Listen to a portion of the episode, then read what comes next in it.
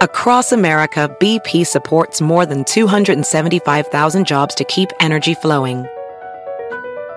Jobs like building grid-scale solar energy in Ohio and producing gas with fewer operational emissions in Texas. It's and, not or. See what doing both means for energy nationwide at bp.com slash investing in America. Ever brought your magic to Walt Disney World like, hey, we came to play? Did you tip your tiara to a Creole princess or get goofy officially? Step up like a boss and save the day? Or see what life's like under the tree of life? Did you? If you could. Would you? When we come through, it's true magic. Cause we came to play. Bring the magic at Walt Disney World Resort.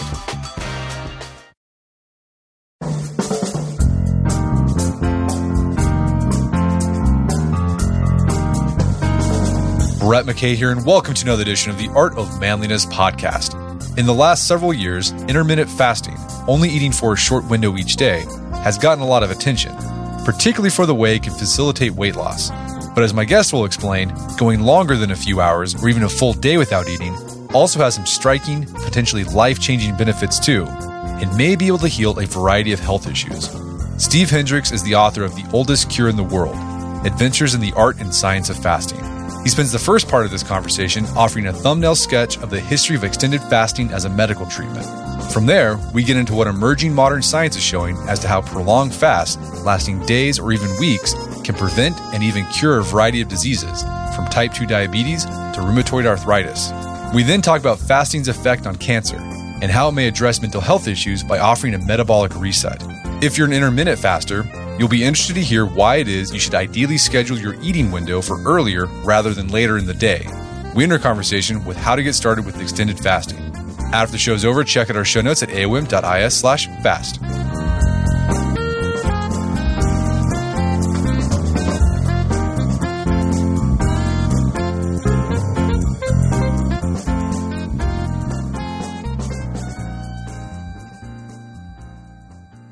Right, Steve Hendricks, welcome to the show. It's so very good to be with you, Brett. So, uh, you published a book called The Oldest Cure in the World Adventures in the Art and Science of Fasting. In this book, you take a deep dive into the history and into the science of using fasting as a medical treatment. I'm curious, what was going on in your life where you wanted to take this this deep dive? Yeah, I first got interested in fasting about 20 years ago partly for the same reason a lot of people get into it. I, I, needed to lose weight, but partly because there was some very intriguing research that showed that fasting made animals live longer, nearly twice as long in some cases. And they live those long lives with a lot less disease as well. And the research suggested that we might just be able to live longer and with less disease too if we fasted. So I experimented with fasting and I wrote a bit about this. And about 10 years ago, I was approached by a couple of publishers to write a book about the history and science of fasting. I said no. Frankly, I thought that the history would bore me to death, but mostly I just didn't think the science was far enough along to make a compelling book about fasting as a medical treatment. What changed was that over the last decade, the science of fasting has just blossomed in the most beautiful way. I also started looking more deeply into the history of fasting, and it turned out to just utterly fascinate me. And I had also, in this time, fasted quite a bit myself, and I'm certain that fasting helped me recover my own health which had taken a real nosedive in my 40s. I'm 52 now. So, a couple of years ago, I finally thought I had enough between the science, the history, and my own experiences to make what I hope turned out to be a, a, compelling book. Well, let's dig into a bit of the history of fasting as medical treatment. You start off talking about you human beings have probably been fasting since human beings were human beings, but it was probably unintentional, right? Cavemen, you know, maybe went days, weeks without food because they're just they didn't get a hunt or the things there was a there was a famine. But when do we have in the historical record when do we see humans fasting? Like i'm intentionally fasting. I'm, a, I'm a intentionally abstaining from food. When does that start happening? Yeah, unfortunately, we don't have much evidence from archaeology, which is really good at showing what people did, what they ate, for example, but not so good at showing what they didn't do, like not eating. So the first strong evidence of intentional fasting shows up shortly after the first writings emerge in various parts of Asia, Africa, Europe.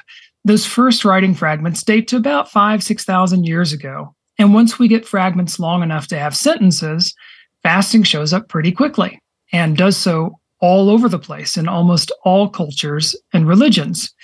Now, it was almost always religious fasting, not fasting for health, although most ancient people wouldn't have made that distinction because they didn't view the body and spirit as separate. But it's pretty safe to say that this fasting, which was quite intentional, was for the spirit and not for health. And it dates, as you know, as I say, to the earliest human writing records that we have. Okay, so fasting started off as a spiritual practice. When did we start seeing fasting not just as a spiritual practice, but also as a medical treatment? It really began with the ancient Greeks, specifically the Hippocratic writers 2,400 years ago. There's uh, a body of about 60 texts associated with Hippocrates, who probably wrote very few, if any of them. They're the work of his disciples and family. But whoever wrote them, they're remarkable because they're the first to say disease isn't caused by supernatural phenomena. It's not caused by evil spirits and so on. Diseases have natural causes that we can try to understand and can sometimes treat. Unfortunately, there was a taboo on dissecting human bodies, so the Hippocratics couldn't look under the hood and figure out how things worked. They just had no idea. So they concocted all kinds of nutball theories about, about uh, disease and how to cure it.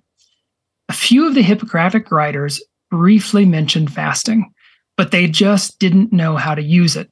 So there's a text called Aphorisms, for example, in which the writer said that spasms and hiccups could be cured either by fasting or by not fasting, specifically overeating. And you know, the reader's sitting there wondering, well, which the hell is it? Do I stuff myself or do I fast? Even so, one or two of the Hippocratic writers were onto something. There's a, a writer of a text on acute illnesses, things like fevers, colds, who suggested that fasting for a few days to treat those illnesses would be useful, and who also suggested periodic fasts as a kind of reset for the body. But unfortunately, his good advice was mixed up with all the chaos and craziness of early medicine. And fasting though it got its birth with the ancient Greeks, was never used rigorously or scientifically or frankly usefully by the Greeks. When did fasting really start picking up steam as a medical treatment? Was it after the Renaissance? When did that start happening? Yeah, you're right. Right after the Renaissance. It really was until the birth of a more scientific outlook with the age of reason. So let's say 16th, 17th centuries that finally sort of threw out all the the quackery that was medicine throughout pretty much all of recorded history to that point. But the progress was really slow so it wasn't really until the early 19th century that you start getting pretty impressive accounts in the US and Europe from doctors who began to notice that when there was say an outbreak of typhus or yellow fever their patients who refused to eat often did better usually did better than their patients who ate they also observed that patients who fasted did better than patients who took their rudimentary medicines and their other crude treatments of the day, which were things like bleeding and you know purging people to give them diarrhea and giving them emetics to make them vomit and things like that. These early doctors who turned to fasting at this time were really onto something that could have been deeply helpful to patients because medicine in that era was still almost entirely quackery. Unfortunately, what happened is most other doctors called these fasting doctors quacks. They just could not accept that conventional medicine was, as it in fact was, doing more harm than good.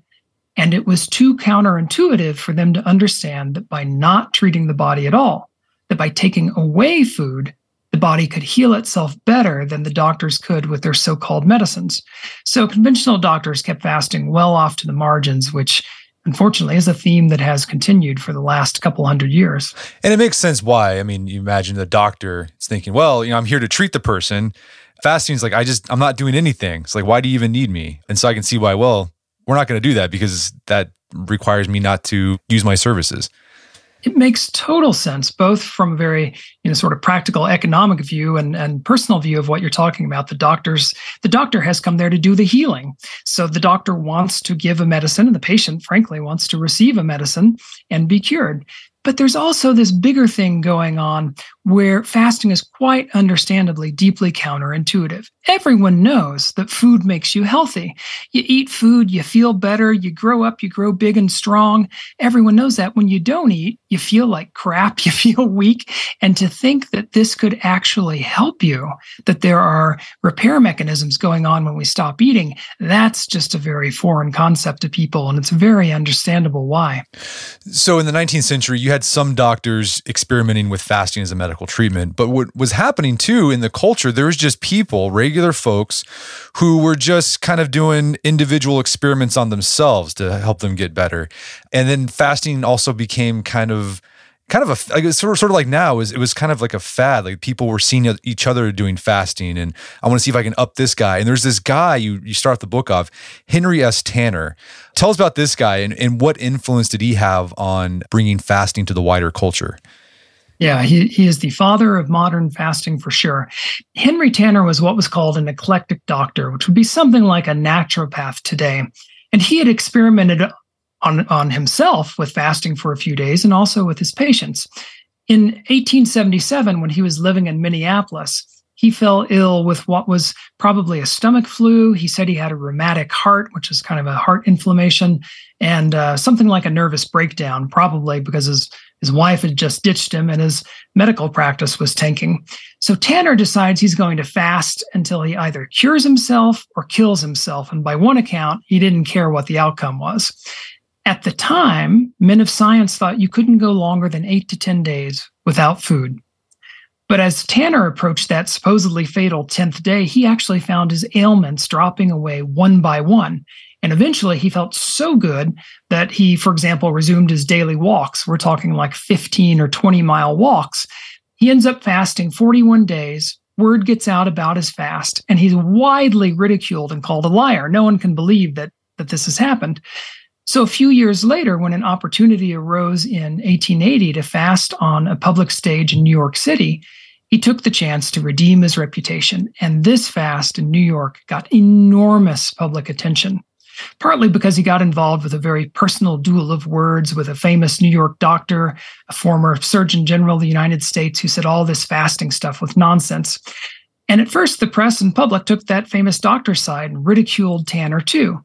But eventually, all the big newspapers sent these tag teams of reporters to watch him 24 hours a day and report on him there on the stage of this lecture hall where he fasted and slept and lived in full view of the public, who were just captivated, especially after Tanner passed the supposedly fatal 10th day and was still alive.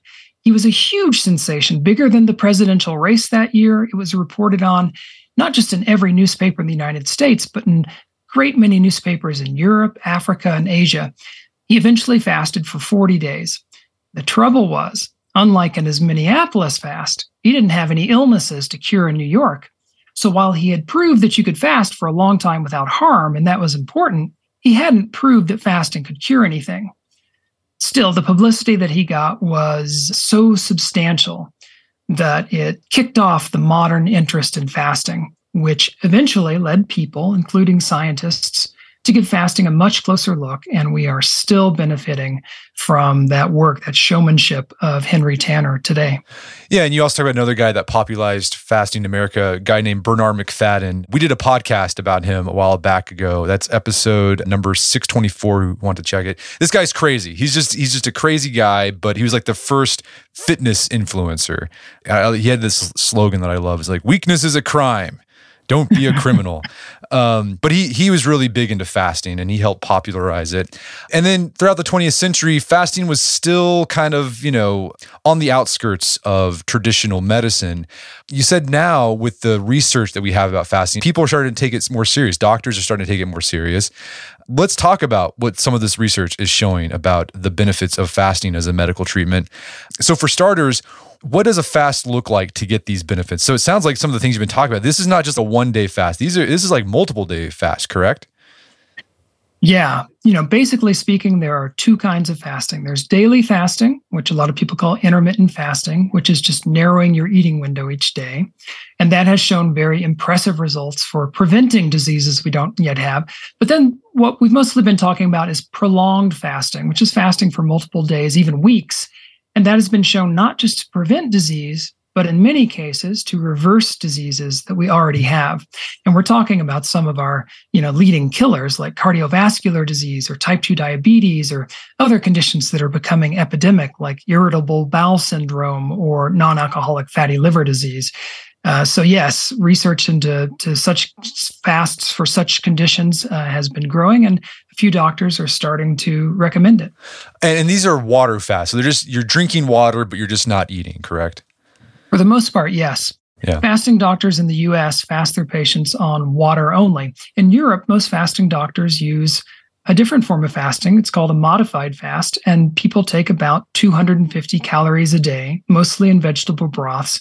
That's not too many calories that it will bump you out of fasting metabolism, but it is enough calories that it gives you some energy. You're able to do some things like hiking and you can you know have fewer side effects like headaches and nausea which some people get on a water only fast if it goes long enough. How long are some of these fasts? So you know henry tanner went 41 days. Like he bested jesus. What's the longest fast that we know about? Yeah, so you can fast as long as you have the fat stores to live on. So the longest fast on record was a fast of 382 days by a Scotsman in the 1960s who weighed 456 pounds at the start of his fast. He wanted to get down to 180 pounds. And after more than a year of fasting, he did so. So, what goes on in the body that allows for an extended fast like that? And sometimes you can not only survive it, but you can thrive. Like this, you know, Henry Tanner, but other people talk about 10 days in their fast, they're feeling great. They can go on hikes. So, what is going on physiologically in our body in a prolonged fast that allows for that? Yeah, we survive by living off of our fat, which is technically actually off a breakdown product of our fat that a lot of people are familiar with now called ketone bodies. The body's preferred fuel is glucose. That's the sugar from the carbohydrates in our meals.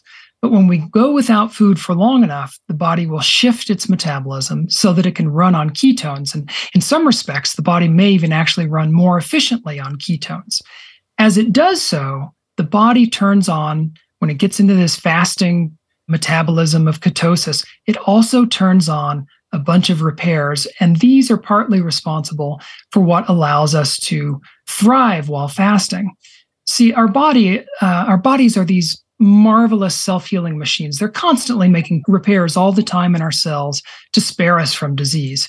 But they usually make these repairs only at a very low rate because they're so busy most of the time doing all the other things that make up our lives.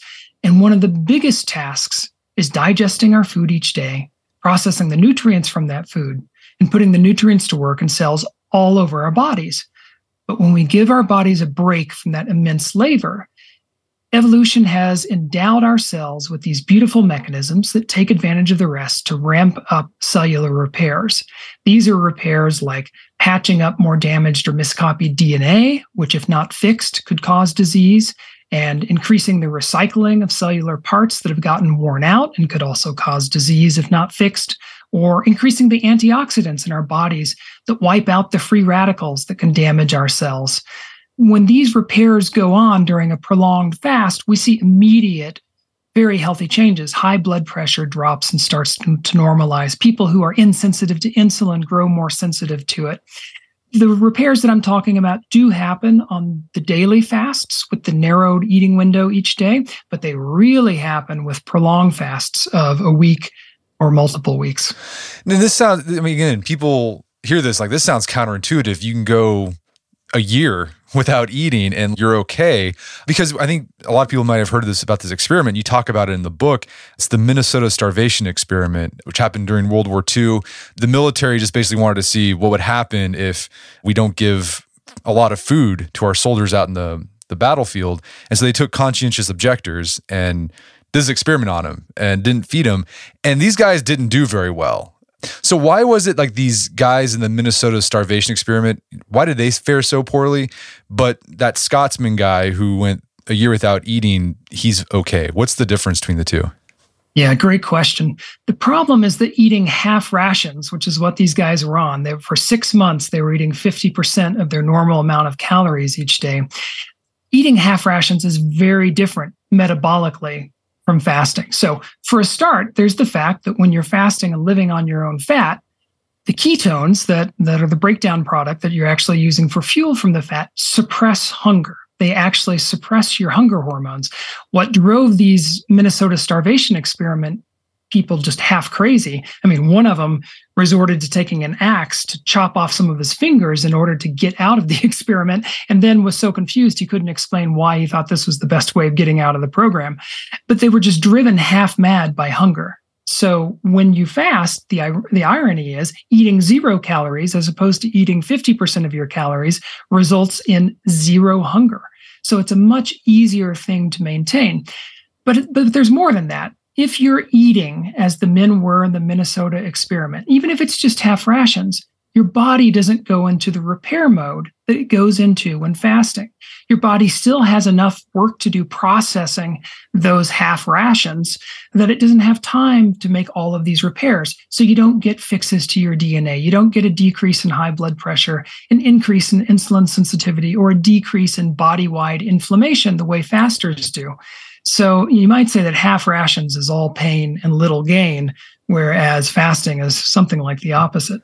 So you mentioned some of the conditions that can be treated by fasting. I like to go more detail about this. Let's talk about metabolic conditions like type 2 diabetes. This is increasing significantly in the West and other countries that are starting like a western type diet. So what happens in an extended fast that can help treat things like type 2 diabetes and things like that? Yeah, so scientists are still figuring out the mechanisms.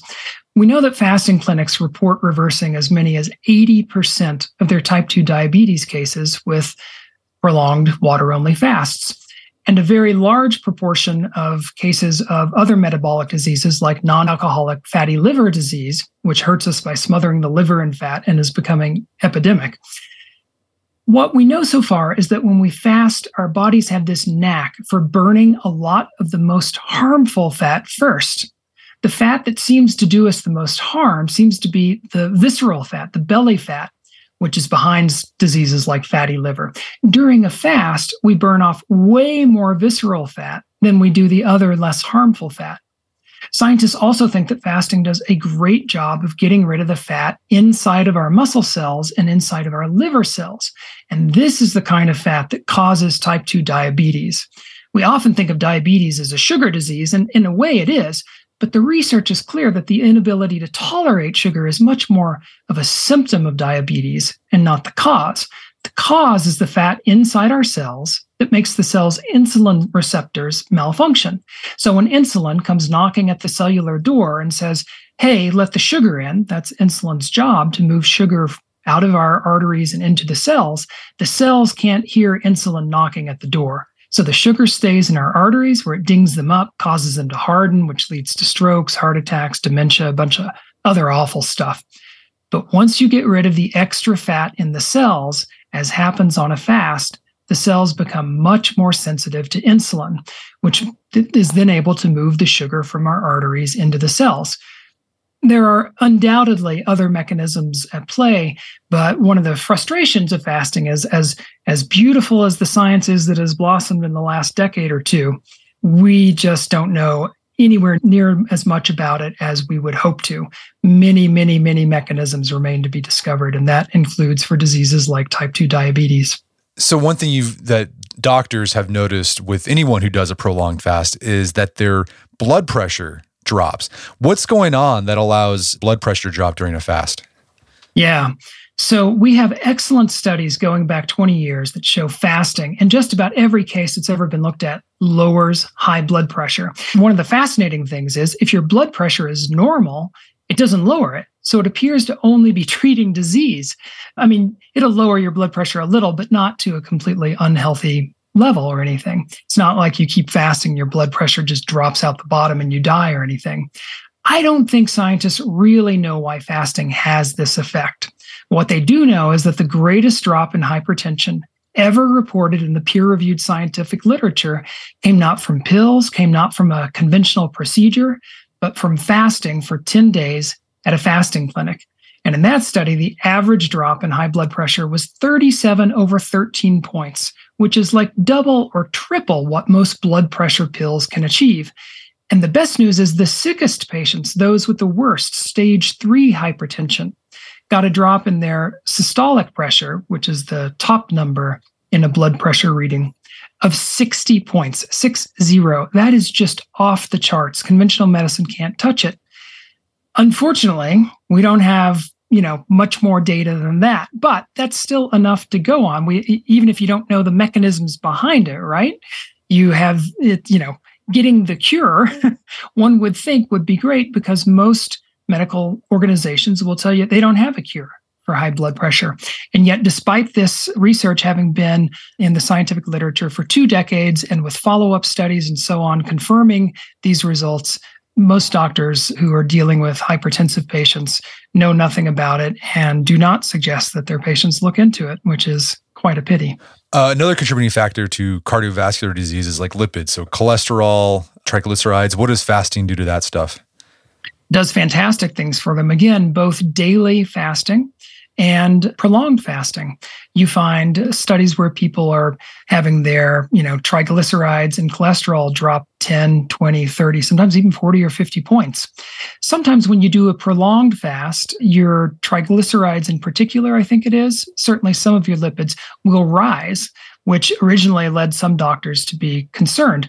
The rise appears to be temporary. It rises because you are mobilizing all your all your fat, your lipids, your stored cholesterol, and so on. That gets into your blood, and after a few weeks, you know, after the fast, uh, it goes away, and you end up quite usually with lower lipid readings than you had before. We're going to take a quick break for a word from our sponsors. Wedding season is coming up, and if you are preparing for the big day, I know wedding planning can be really intimidating, but finding the perfect suit shouldn't be. Indochino makes it easy to get a fully customizable suit right from your home. Don't just wear any suit on your big day, wear a custom made to measure suit. Suits start at just $499, which is about the same price you'd pay for an off the rack suit at a department store. And they've also got custom made to measure shirts starting at just $89. So I've talked about my Indochino suit on the podcast before. They've been a long time podcast sponsor. It's navy blue. The measuring process was super easy. They got these video guides you follow. You'll need another set of hands to help you out with that. But the really fun part is customizing it. Got to customize how I wanted the lapels on the jacket, the pockets, the lining. I went no pleats on the pants on this suit. A lot of fun. And then in a few weeks, you have a made to measure custom suit sent directly to your door. When planning your wedding, get a suit as unique as you with Indochino. Go to Indochino.com and use code manliness to get 10% off any purchase of $399 or more. That's I N D O C H I N O.com, promo code manliness. Did you know Fast Growing Trees is the biggest online nursery in the US with more than 10,000 different kinds of plants and over 2 million happy customers in the United States? You can grow lemon, avocado, olive, or fig trees inside your home on top of the wide variety of houseplants available. Fast Growing Trees makes it easy to order online, and your plants are shipped directly to your door in one to two days.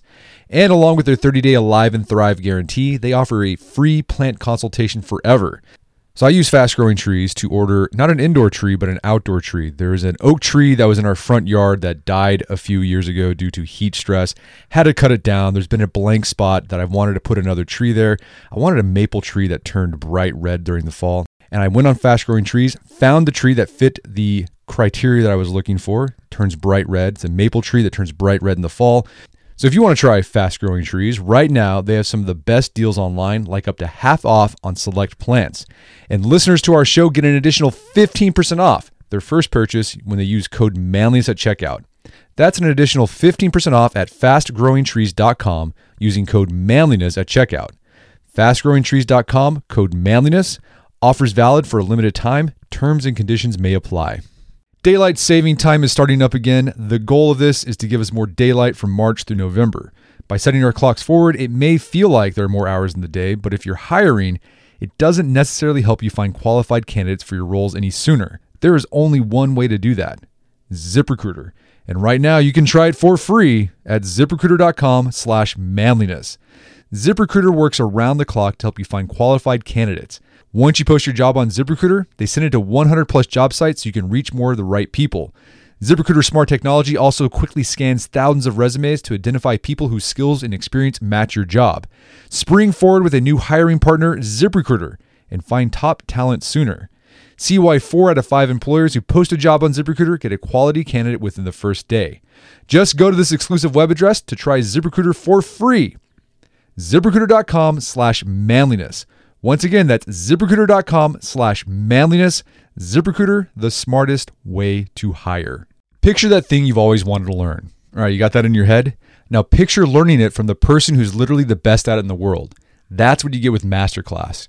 This year, learn from the best to become your best with Masterclass. Masterclass offers over 180 world class instructors, and many of these instructors are former AOM podcast guests. You can learn negotiation from Chris Voss, leadership skills from Jocko Willink, how to master your habits with James Clear. Plus, every new membership comes with a 30 day money back guarantee, so there's no risk. So recently I went through the masterclass on negotiation with Chris Voss. A lot of useful information in there. Talked about the value of no in a negotiation, how to use your body language and speech patterns to get your best out of a negotiation. Very well done. I really enjoyed it and got a lot out of it. Right now, listeners of our podcast can get an additional 15% off an annual membership at masterclass.com slash AOM. Get 15% off right now at masterclass.com slash AOM. Masterclass.com slash AOM. Check out the masterclass on negotiation with Chris Voss. And now back to the show. So there's a lot of people out there that have autoimmune diseases, I think lupus, rheumatoid arthritis, and this is a debilitating condition where you're basically your body's attacking itself. Your body's immune system is attacking your body. And the treatment for this is sort of you can manage symptoms often, but then there's research that shows that fasting, prolonged fasting, can help with even autoimmune disease. Can you walk us through some of the research and patient stories on that? Yeah, you're right. The, you know, autoimmune diseases like rheumatoid arthritis, as you mentioned, ulcerative colitis, lupus, psoriasis, these diseases where the body is attacking itself, the bodies seem to calm down and the attacks lessen and sometimes even go away completely when people do prolonged fasts. The best studied of these conditions is RA, rheumatoid arthritis there were a few pilot trials back in the 1980s that found when people with RA fasted, their neutrophils calmed down. Now, neutrophils are normally good things. They're white blood cells that kill harmful bacteria. But in RA, they turn on the body, they attack the linings of the joints, which lead to these really nasty, inflamed, often deformed, very painful joints. So, finding this mechanism and finding benefit from fasting there was a, a more rigorous uh, randomized controlled trial that was set up. Randomized controlled trials are the gold standard of clinical research, a very good trial. In that trial, a bunch of people with RA fasted for a week and then they ate a plant based diet for a year. Now, the background for this is that we don't have a cure for RA. We've got drugs with pretty terrible side effects that can slightly slow the progression of the disease, but nothing that can reverse it. In this fasting trial, though, both during the fast and then afterward on the plant diet, the volunteers showed remarkable improvements. They had less inflammation, less pain, less morning stiffness, better ability to grip things, and on and on. The control group, who didn't fast, didn't improve at all. Uh, in fact, they got worse. Now, this study was so convincing that in 1990, its re- results were published in The Lancet, which is one of the world's most prestigious medical journals. Now, again, remember, we've got no conventional treatment that can reverse this disease. And here the researchers had shown that fasting reversed it. But the medical establishment simply couldn't accept it. They just roundly rejected it, forgot all about it if they ever paid attention to it at all. To me, that's the real quackery, even though they were calling fasting quackery. The more scientific approach would have been for the rheumatologists to heed the science presented in this very good trial and advise their RA patients who've got nothing else to go to a fasting clinic. So, another area you explore how fasting can be used as treatment is cancer. And uh, you start off the book uh, with the story about a woman who got diagnosed with cancer. And then she decides to go to this fasting clinic in Northern California.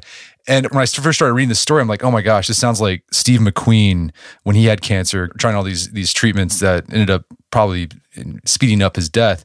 But this woman, cancer started going into remission when she started this extended fast. So tell us about that experience and what the research is showing about fasting and cancer. Yeah, so this woman had follicular lymphoma, which is a cancer that attacks the lymphatic system. And uh, your note of caution is right. And I'll, I'll, I'll get to why we should be cautious in a moment. But in her particular case, she went and fasted for, I believe it ended up being about three weeks at this fasting clinic, and her tumors disappeared. She had some very good scans and so on that were done before she went to fast and after she went to fast that could verify that these tumors went away. Now, follicular lymphoma is a is a weird cancer. It it's very slow developing. It can come and go. There are often spontaneous remissions where the cancer, you know, looks like it's gone away. And a year later, two years later, it comes back. Well, years passed, her cancer never came back. So the doctors and researchers at this clinic wrote up her case for a very important medical journal called the British Medical Journal Case Reports, and it was published. When her cancer still didn't come back years later, they published another study showing, you know, that it hadn't come back. It's now been eight years. I talked with her a few months ago. She is still cancer free. Now, so we think that that fasting can, in fact, entirely eliminate follicular lymphoma, at least in some patients. There are also very credible anecdotal reports. These aren't published in the peer reviewed literature, but they're credible and they suggest that fasting can slow or even reverse other cancers. But here's the catch temporarily. All right. The problem is that cancer is crafty. It almost always finds a way around the hurdles that fasting throws up. So most people, if they've got cancer and they go to fast, they may get some good result from a little oh, a little while, but they're probably going to end up dead if that's all that they're relying on. We have no evidence that fasting can reverse the great majority of cancers in humans, though it's possible we will find some more because we do have evidence that it can reverse certain cancers, but it's real in in uh, lab animals. But it's really hit and miss. Like fasting can completely retard, eliminate one form of leukemia in mice, but not another form of leukemia in mice. And scientists don't really know why. What they're excited about and where they think fasting's real promise seems to lie for cancer is in using it as an adjunct to conventional treatments like chemotherapy. Because scientists have found that prolonged fasting does indeed weaken some cancers, and it does this by starving them of their preferred fuel, which is glucose, which obviously is gone during a fast. Fasting also tamps down on the growth factors that cancer hijacks to divide and spread.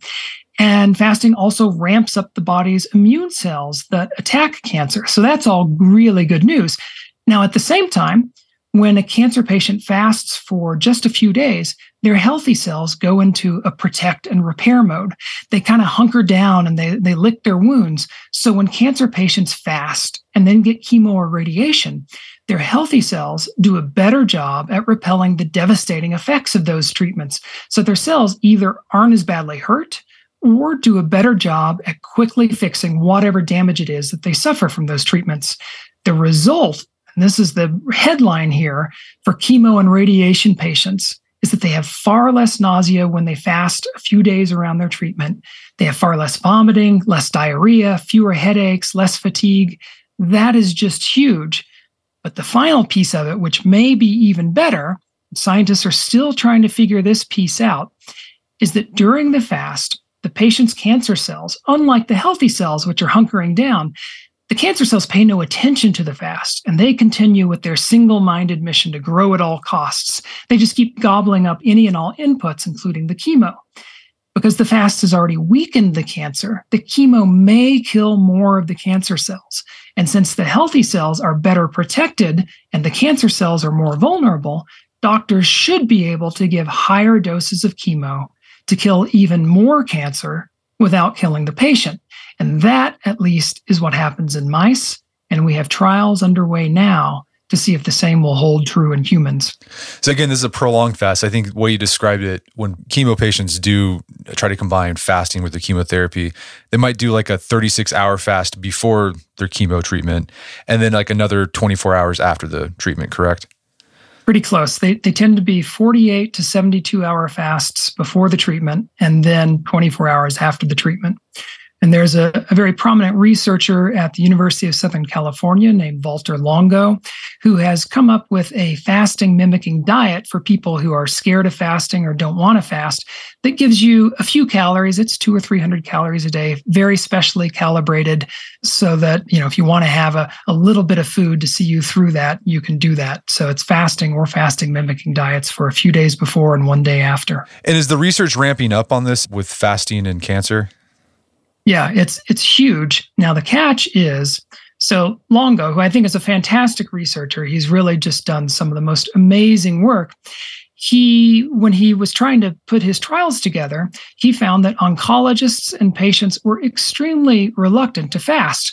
I mean, you can understand this. People who many of them most of them probably have no experience with fasting and and they're you know saddled with cancer which is horrible. And then, then they're told they're doing chemotherapy which is all the worse. And then you ask them to fast on top of it they just completely freaked out. And so he had a very hard time convincing oncologists and patients to go along which is why i think wisely he came up with the fasting mimicking diet.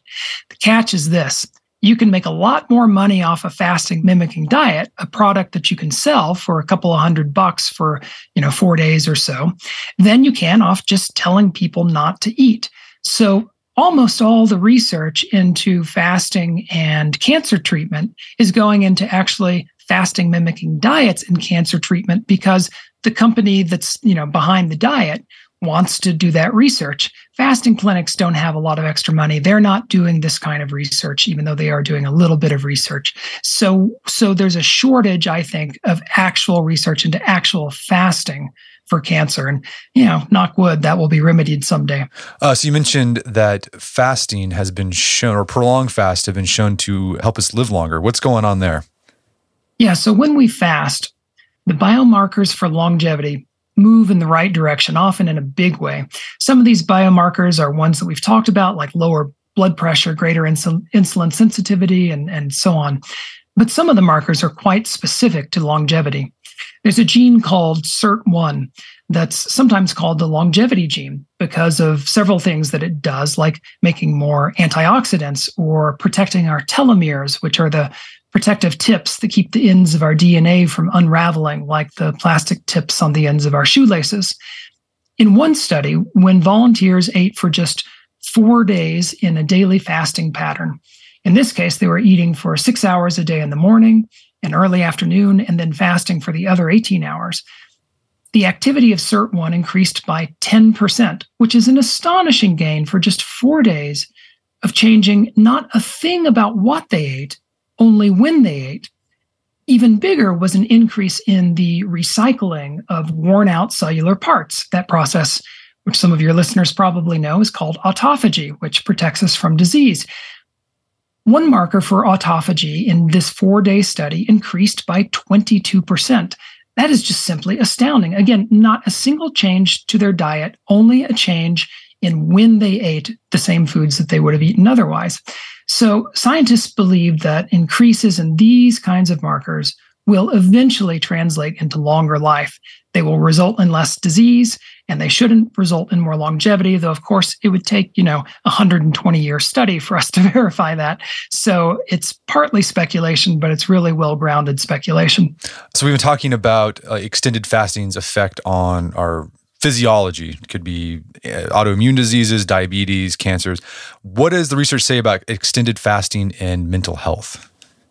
Yeah, this is another area where we need far more research, but what we do know is extremely intriguing. The best work on this was done clinically by a Russian psychiatrist named Yuri Nikolaev between about 1948 and 1990. Nikolaev decided that the barbaric treatments of the day, things like electroshocks, were more harmful to mental patients than helpful. And he had grown up fasting now and then, so he decided to give this a try on his patients at the large mental hospital in Moscow where he worked. And the results were spectacular. We're talking hardcore schizophrenics, institutionalized people who were very severely deranged, who seemed to be beyond all help, often recovered with fasts of about three weeks. Nikolaev ended up fasting about 10,000 patients, and many of them, I think the majority, became completely normal and resumed healthy, happy lives. And he maintained their remissions by having them eat a vegetarian diet and doing periodic maintenance fasts of a few days here and there. Now, he didn't have the research to say why fasting helped them. And even today, we don't have a ton more, but we do know a few things. For example, one of the ketones that's burned for fuel in fasting, it's called BHB, beta hydroxybutyrate. This ketone increases something called brain derived neurotrophic factor, BDNF. BDNF is important for our brains because it grows new neurons, it maintains existing neurons, and it forms new synapses between neurons. So when we fast, we get all these benefits in our brain. Fasting also increases the amount of feel good hormones we have circulating, like endorphins, and what might be called feel good neurotransmitters like serotonin and endocannabinoids, which is like your body's own cannabis. So we, we have a few details. They're all very encouraging, but we are a very long way from understanding all of this. And you provide stories. These are all, again, got to be clear, these are anecdotal stories from doctors who were treating uh, patients with mental health problems. Like I think there was one, there was a woman who was just severely depressed and she didn't want to eat. And the doctor was like, okay, well, just don't force her to eat, just give her water. And she basically started this unintended extended fast. And a week or two weeks into it, like she started feeling better and she was fine after that. You're right. And these are just anecdotes. You know, it's it's a good thing to remember. These are not randomized controlled trials. However, when the weight of the anecdotes piles up over 150 years of fasting doctors recording what they've seen, and patient after patient, for instance, in mental institutions who refuse to eat, get better, it should, to the scientifically minded researcher or doctor, pique their interest in, well, I don't know, this is really strange, but why don't we put it to the test and uh, try a trial and see what happens?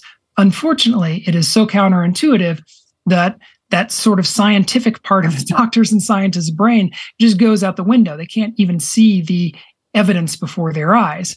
But it is important to note, as you say, these are anecdotes. There could be something else going on there, but it seems awfully likely to be the case that it is the fasting that is bringing about these changes. Well, in the section on fasting, it reminded me of uh, a recent podcast we did with Dr. Chris Palmer. He is a Harvard psychiatrist.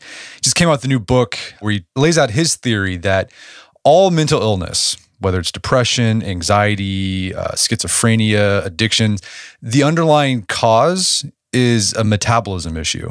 And so, so it made me think that fasting helps improve our metabolism because it, it, just basically allows our metabolism to reset. So maybe that's what's going on with fasting and mental illness. It's just helping our metabolism improve.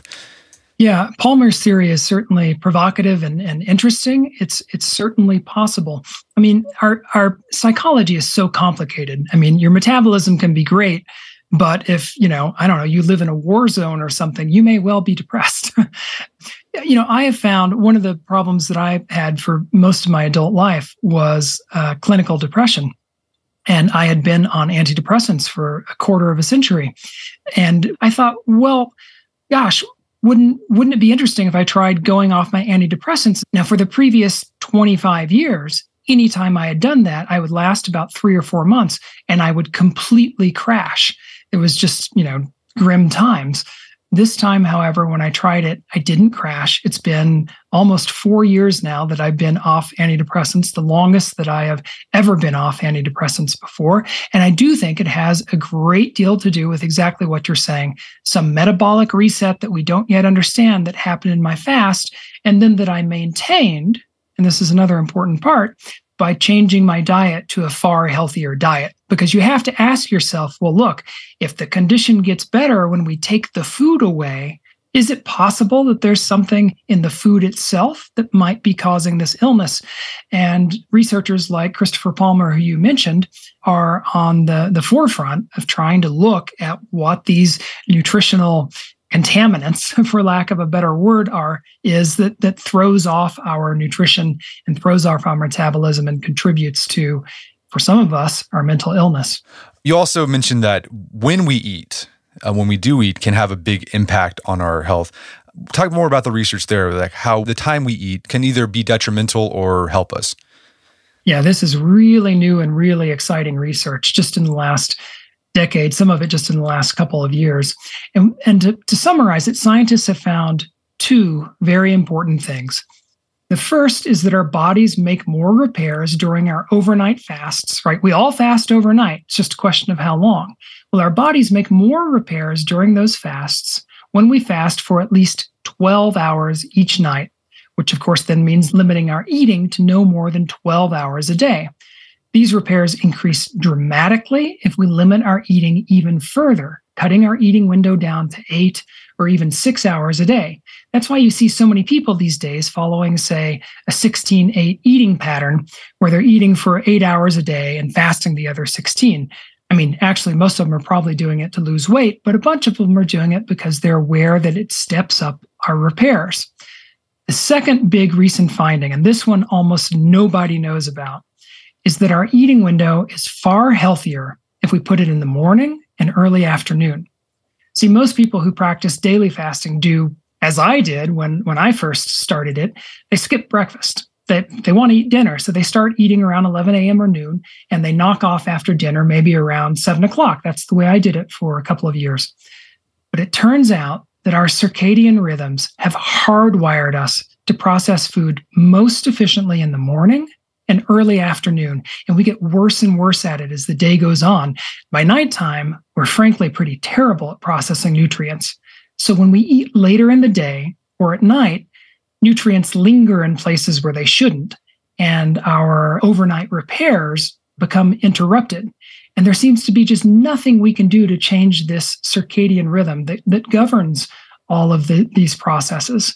So, from these two findings, researchers think that the healthiest eating window, the one that will maximize our literally vital overnight repairs that our bodies make each night, is a window that starts about an hour or two after we wake up and continues for about six hours. So for many people, that's would be something like a eating window from 8 a.m. to 2 p.m. Now, I know that that sounds crazy. And believe me, I hated hearing this news because I just loved eating late. I nearly always skipped or skimped on breakfast. And I did not want to try this, but I wanted to follow the, ex- the science. And so I experimented. And as I describe in the book, I actually found it was a surprisingly easy change to make, as if my body had kind of been waiting for me to be eating uh, in sync with its circadian rhythms for half a century. And you know, hooray, I finally got around to it and had more energy and many other benefits. But I will say this of course, most people want to eat dinner. Most people with their work schedules will need to eat dinner. And for these folks, scientists think there may be a compromise. Scientists say that you can probably get a lot of the same health benefits of eating in an early window if you just take the great majority of your food each day in that early window. So doing most of your eating before mid afternoon and then trying to keep your dinner early and light. So it turns out that the adage coined in the last century to uh, eat breakfast like a king, lunch like a prince, and dinner like a pauper was actually good advice. So people who are listening to this the show about this extended prolonged fast and think, "Oh, I'm, I'm I might want to try that." Is this something you need to do under medical supervision? Yeah, so fasting doctors have mixed opinions on how long people can safely fast without medical supervision. And we don't have great research to say, so we're really reliant on the fasting doctor's clinical experience. Some of them say if you're in good health, you've got no diagnosed conditions, you don't suspect any illnesses, you're on no medications or supplements, you can safely fast on your own for up to a week. Other fasting doctors say, well, there are some people out there with very rare disorders. People, for example, who can't process the byproducts of the fat that they'll burn during a fast. And these people could end up in a coma or even die. Now, they're really few and far between, but they do exist. So some doctors think that no one should fast on their own for more than about a day. Now, where all doctors agree is they say that if you do have a medical condition, you're taking some meds or something like that, you should never fast without medical supervision. And I think they're they're wise to say that because lots of things can happen to people who aren't in great health when they fast. Even if you're healthy, none of the doctors recommends fasting on your own for more than a week because even healthy people can run into trouble on a fast and an experienced fasting doctor should be examining you physically each day, checking your pulse and things like that testing your blood and urine periodically, and doing other things that will help the doctor spot trouble signs that, that may come up. Those are all the caveats. So, that said, if you are in fact healthy, you're not on meds, you can just stop eating and see how it goes. But there are a couple of things you need to be aware of, and I'll just try to very briefly mention them. The first is that you have to drink lots of water to stay hydrated, like half a gallon or more a day. And the second is you need to be aware that the greatest danger of prolonged fasting isn't what people usually think it is. It's not usually, you know, damage to your heart or your liver or something. It's fainting. Because when you fast, as we discussed, your blood pressure will drop. That usually starts about a day or two into the fast. And if you stand up too quickly, your blood may not stand up with you and get to your head quickly enough, and you can faint. A very simple remedy. Fasting doctors advise that you just pump your legs before you stand up to get the blood flowing. Then you stand up in stages, but just be ready on the on a, on a moment's notice to sit right back down if you feel lightheaded. You do that. Most people, almost everyone, is safe on a on a week long fast who are healthy.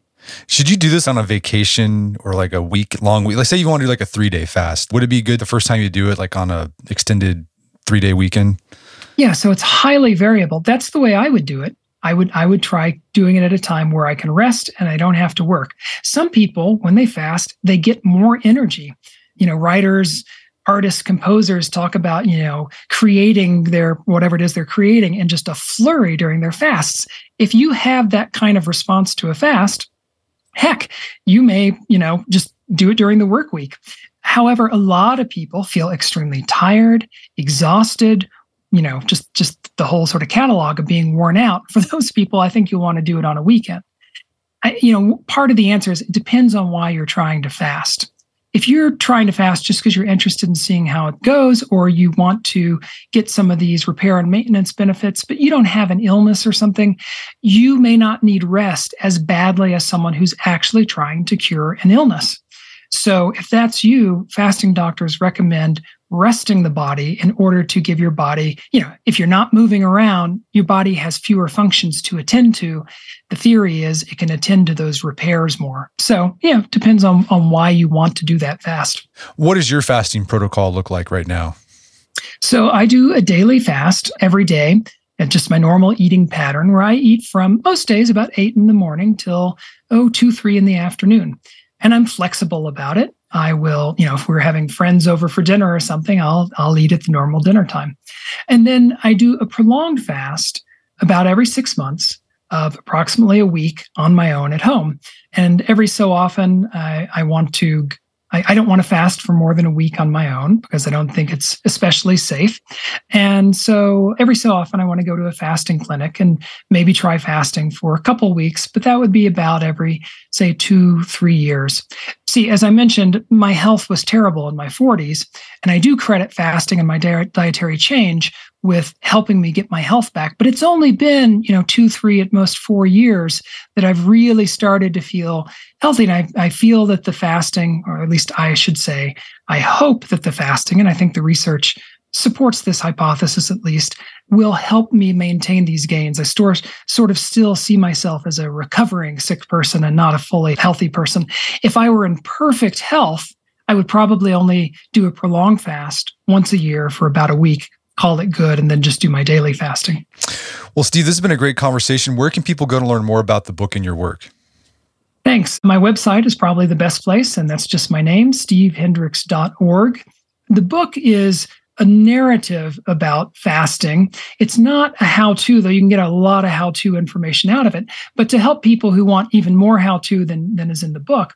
On my website, there's a frequently asked questions page, and people have, I think, found that pretty helpful. There gosh, I don't know, 10,000 words of answers to the most common questions I get about how to fast mostly. So those would be the places to start. All right. Well, Steve Hendricks, thanks for your time. It's been a pleasure. It's been great, Brett. Thank you so much. My guest today was Steve Hendricks. He's the author of the book, The Oldest Cure in the World. It's available on Amazon.com and bookstores everywhere. You can find more information about his work at his website, stevehendricks.org. Also, check out our show notes at aom.is slash fast, where you find links to resources where you delve deeper into this topic.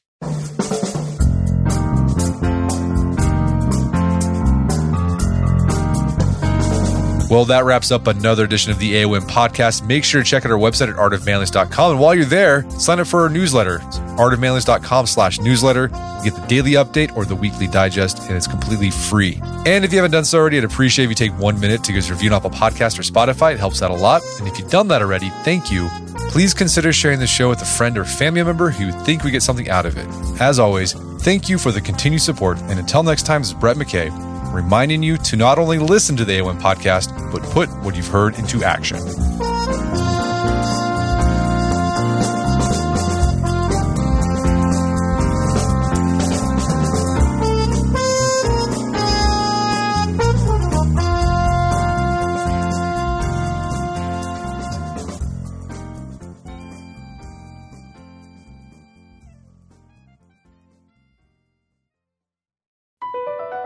Across America, BP supports more than 275,000 jobs to keep energy flowing. Jobs like updating turbines at one of our Indiana wind farms and producing more oil and gas with fewer operational emissions in the Gulf of Mexico. It's and, not or. See what doing both means for energy nationwide at bp.com slash investing in America. Pulling up to Mickey D's just for drinks? Oh yeah, that's me. Nothing extra, just perfection and a straw. Coming in hot for the coldest cups on the block. Because there are drinks. Then there are drinks from McDonald's. Mix things up with any size lemonade or sweet tea for $1.49. Perfect with our classic fries. Price and participation may vary, cannot be combined with any other offer. Ba da ba ba ba.